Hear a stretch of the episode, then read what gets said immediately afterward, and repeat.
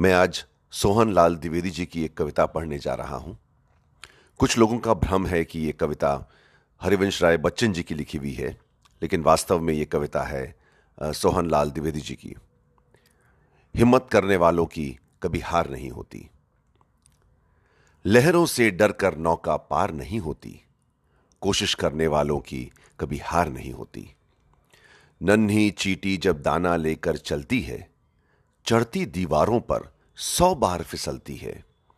मन का विश्वास रगों में साहस भरता है। चढ़कर गिरना, गिरकर चढ़ना न अखरता है। आखिर उनकी मेहनत बेकार नहीं होती, कोशिश करने वालों की कभी हार नहीं होती।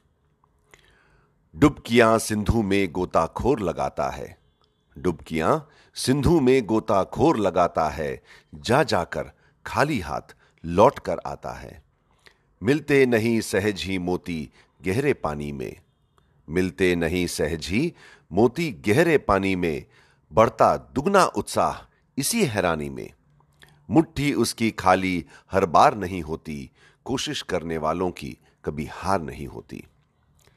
असफलता एक चुनौती है, स्वीकार करो। असफलता एक चुनौती है, स्वीकार करो। क्या कमी रह गई? देखो और सुधार करो।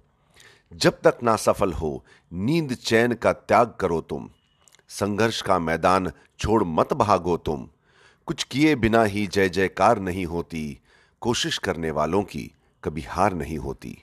कोशिश करने वालों की कभी हार नहीं होती।